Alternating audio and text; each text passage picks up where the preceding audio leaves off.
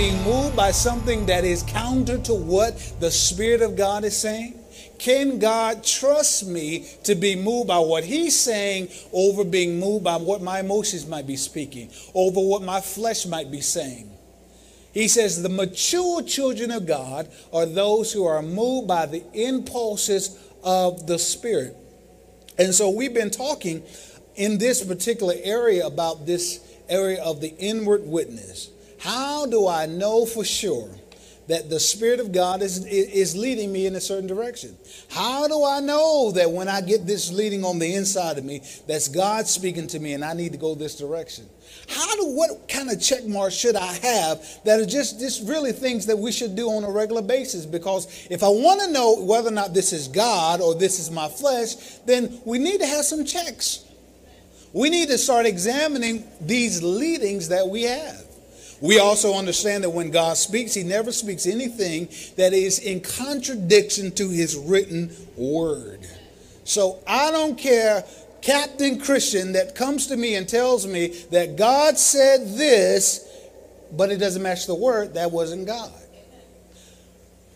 But how do I begin to trust that this leading, this thing that I think God's, God's, God's prompted me in my inner man, in my heart, is of God versus it's not of God.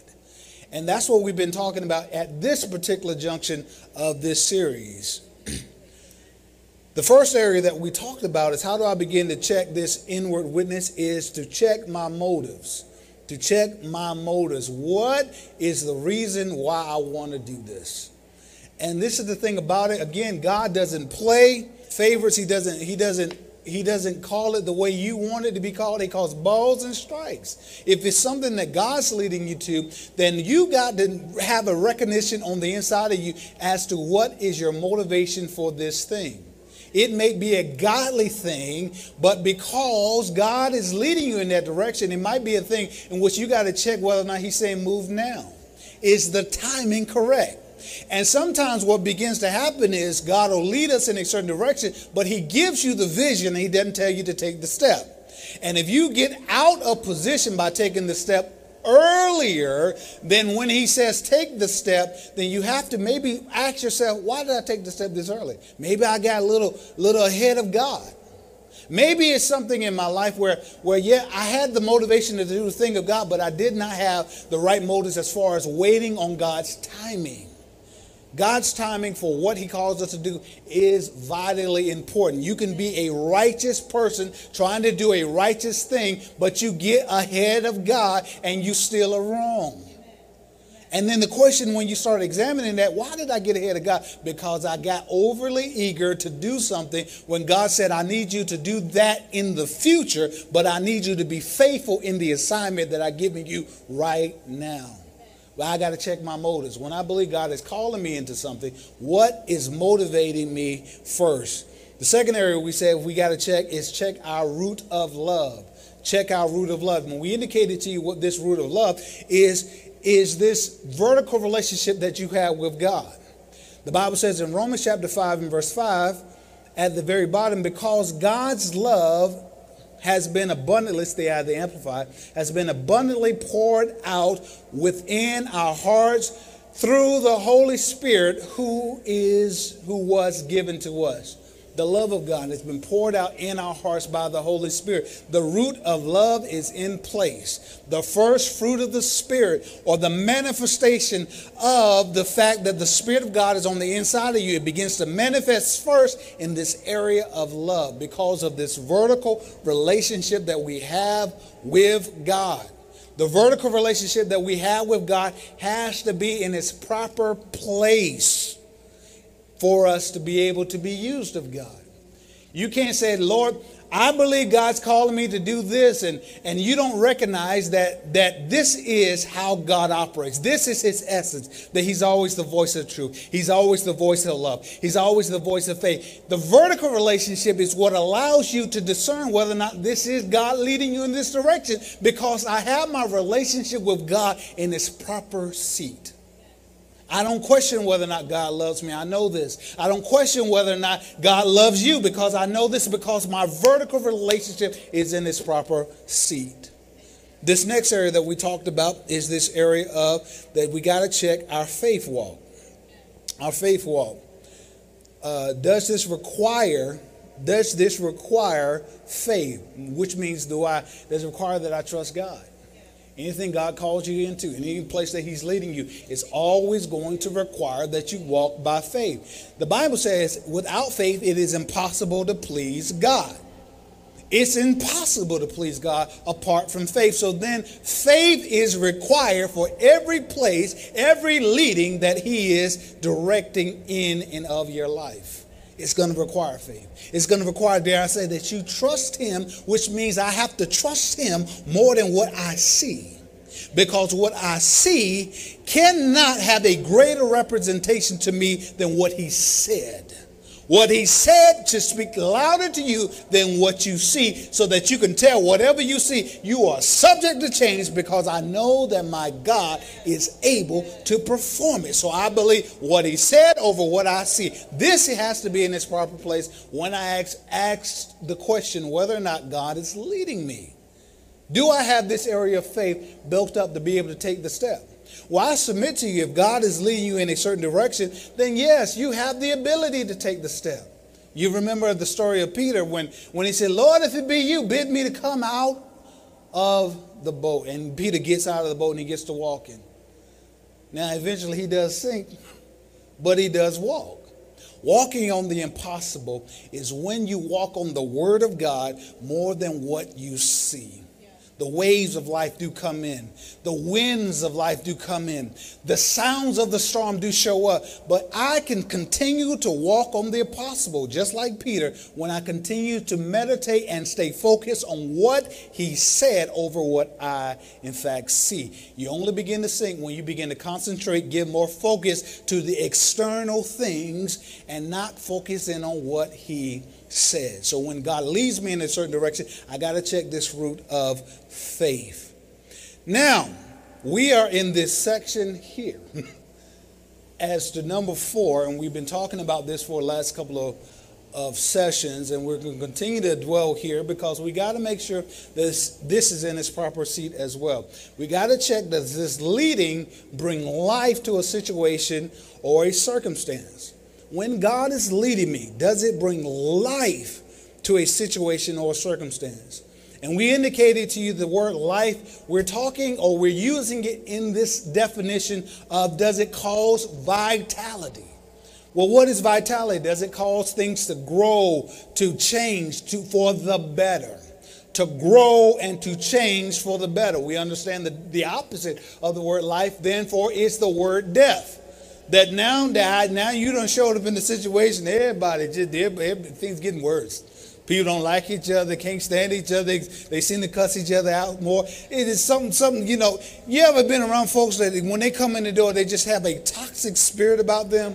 That everything that, that it seemed things were going well until you showed up.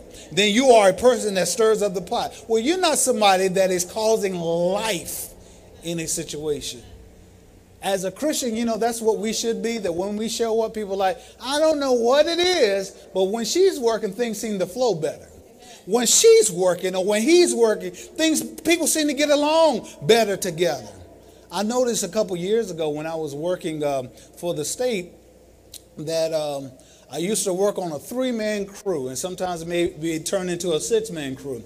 And when I used to work, you know, everybody seemed to get along, be laughing and smiling.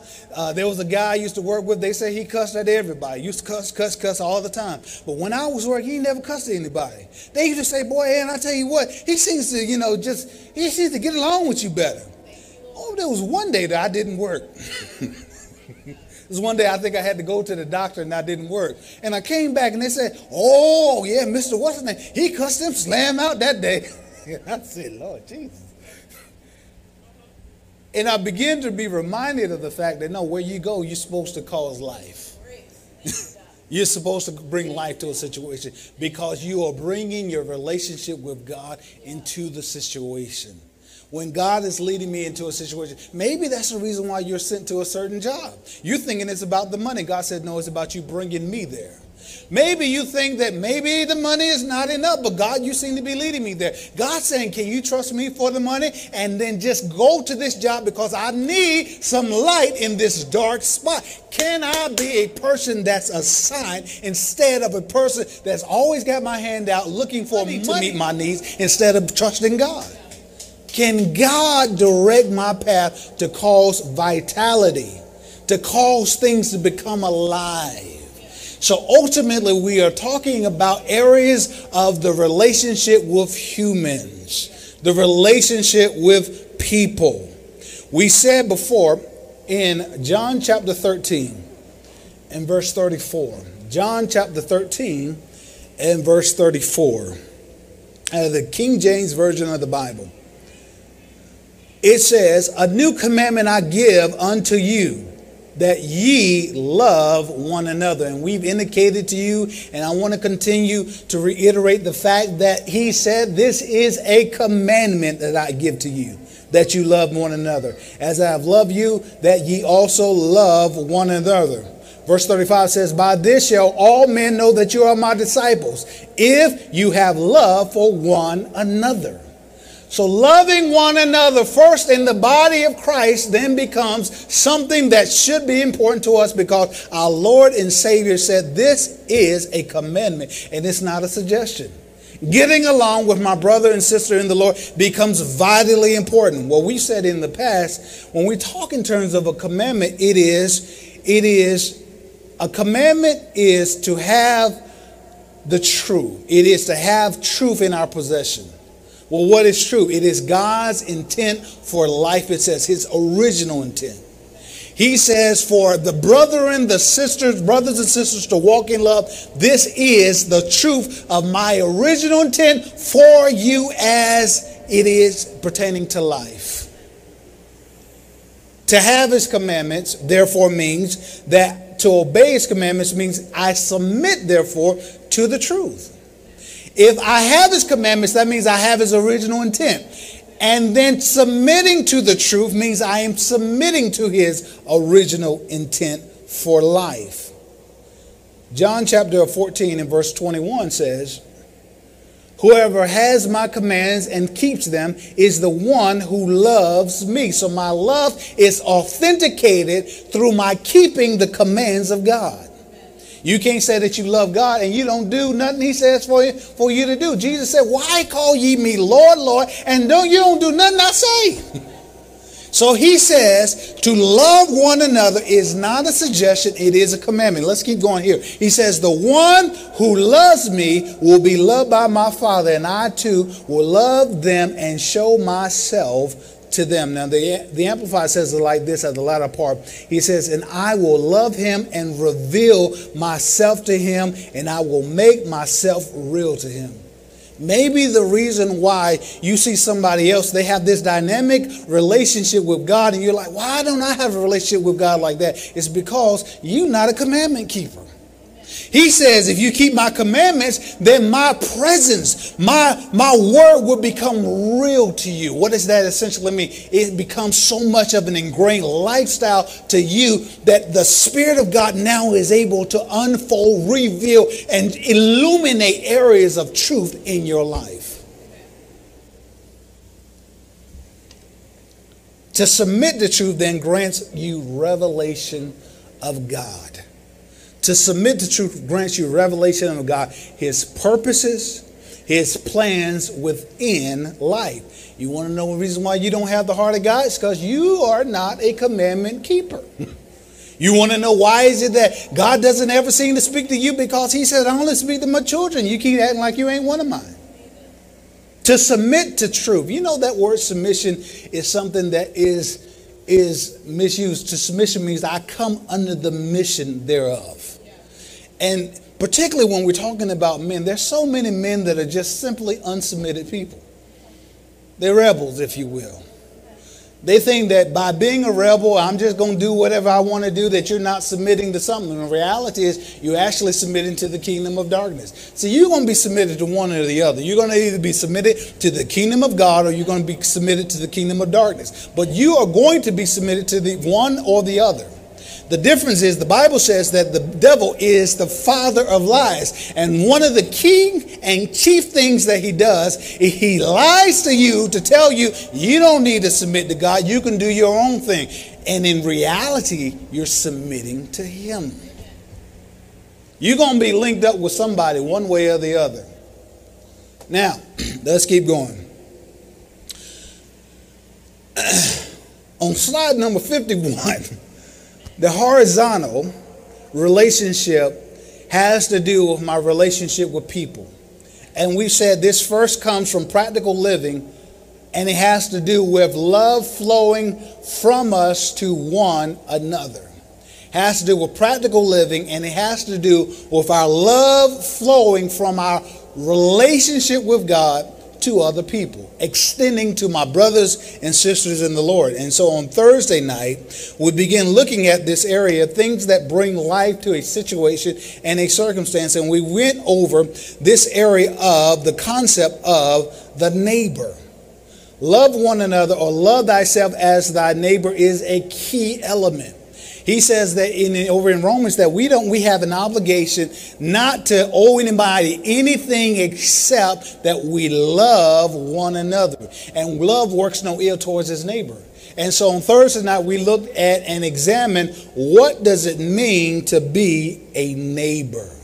What does it mean to be a neighbor? The first thing we indicated to you is that Jesus defines what in verse 25 to 37 with the parable of the um, the parable of the Good Samaritan. We examined this because of the fact we wanted to see what are these key principles that he is trying to tell us about kingdom citizens and how they operate, how they deal with people that may be, may be complete strangers. The first thing we saw in regards to that is that if we're going to be a neighbor to someone, it means that we intentionally give of ourselves. We give of ourselves, uh, the things in our possessions. It's not something that we haphazardly do, but it's something that we do on purpose. The Good Samaritan gave of his own donkey, he gave of his own uh, wine and oils in order to treat somebody that he didn't know. When I say I love God, it begins to extend to the folks that don't know God. It comes from the relationship that I have, that I give of myself, of my possessions. We also said that to the way Jesus defines this kingdom principle of neighbor, he says it lifts others even at personal inconvenience. A neighbor lifts others. You know, that's what we should be doing. That when people get around you, they feel like they've been lifted up, not put down. They feel like that when I'm around you, spending time with you, I am being elevated in the way I am with you instead of being deteriorated or corrupted or brought low. I am a neighbor to someone, they feel like I am being placed on a higher position, which also means that when I'm being a neighbor to someone, they shouldn't necessarily feel like they're being judged by you. Now, that doesn't mean that I don't have, or when you're around me, you don't feel convicted. To be convicted has everything to do with the fact that I have a relationship with God and I've been in the presence of God, and now you feel the fact that you haven't been doing the things that you should be doing. But it ain't got nothing to do with me. From me, what you're getting from me is the sense of love. I love God. And because I love God, that love is convicting you of the fact that what you've been doing, how you've been operating, what you've been acting like is not in agreement with Him. That's the reason why Christians that in a backslidden state, when they get around somebody that knows God, been spending time with God, they feel convicted convicted of the fact that yeah you know you know what i've been saying to you. You know how you've been ignoring me for the last couple of days. You know how i've been because of the fact when somebody's flowing in the things of god i can sense it. Because when the spirit of god moves in on the inside of you he's always convincing you to come back to a righteous position.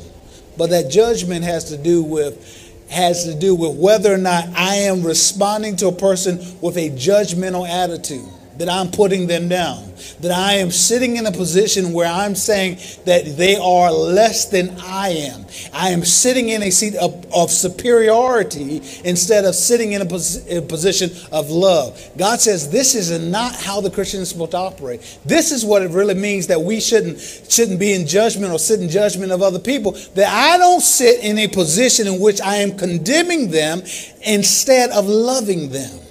Now I don't that doesn't mean that I don't I agree with everything you're doing, but what it does mean is that I am not God, God is. Now, you ask me what I think about it, I'm going to tell you what God says about it. And even in that, I'm not judging you. It's God that is determining right and wrong. This is one of the reasons why when you're ministering, when you teach or do any of these kind of things, man, you stick with the scripture and keep your opinion out of it.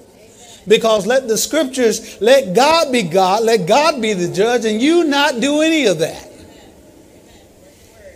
So Jesus defines a neighbor as one that lifts another. Jesus also defines a neighbor as one that invests in others, the improvement in others. And he also defines it, the Good Samaritan in this scenario as he fosters a genuine relationship. He fosters a genuine relationship. It's not a one time hit or miss, it is something that's ongoing something that's ongoing. It's something that that yes, yes, he he took care of him in an instant, in a moment, but he put him on his donkey, he carried him down to the inn, and then he told the innkeeper, "Hey, look, if this is not enough money to take care of his needs when I come back, I will check on his status, which means that I am looking to have an ongoing relationship." I'm not just someone that shows up to put something in your hand and I walk away and you'll never see me again. God says, I want you to become a neighbor. To become a neighbor to someone, that means that I foster a genuine relationship with folks. You know, that's the reason why a lot of people don't like Christians, is because they are inauthentic. One of the reasons why they don't like being around church folks is because they're inauthentic. That you really don't believe in me. You really are not caring about me. You only want the snapshot. You only want to do it when it's Christianese time, but you're not willing to get down in the mud with me. I thank God that God does not operate this way, that He's willing to get down into the muck and the mire to bring and lift us out.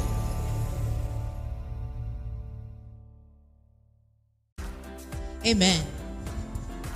If you're joining us this morning by way of social media, if you're joining us here in the house for the first time, we'd like to welcome you. We'd like to thank you for taking the time to join us today here at the Training Center. On behalf of Pastor A.C. Smith and myself, Lady Aisha Smith, we'd like to welcome you. We thank you for being with us this morning. If you've been joining us for social media, through social if you've been joining us by way of social media and this ministry has had an impact on your life we'd like to hear from you. If by chance you have a testimony that you'd like to share with us about the word that pastor ac smith has given and how it has changed your life we'd like to hear from you. Please reach out and contact us at our website or on our social media outlets to let us know how this ministry has been a blessing to your life if you have a testimony that you'd like to share about the Word of God that Pastor A.C. Smith is delivering to you and how it is impacting your life, we'd definitely like to hear from you and rejoice with you. Again, thanks for joining us here at TTC. We're located here in Gastonia, North Carolina at 1314 West 2nd Avenue. Thank you again for joining us here with Pastor A.C. Smith and the Training Center Church.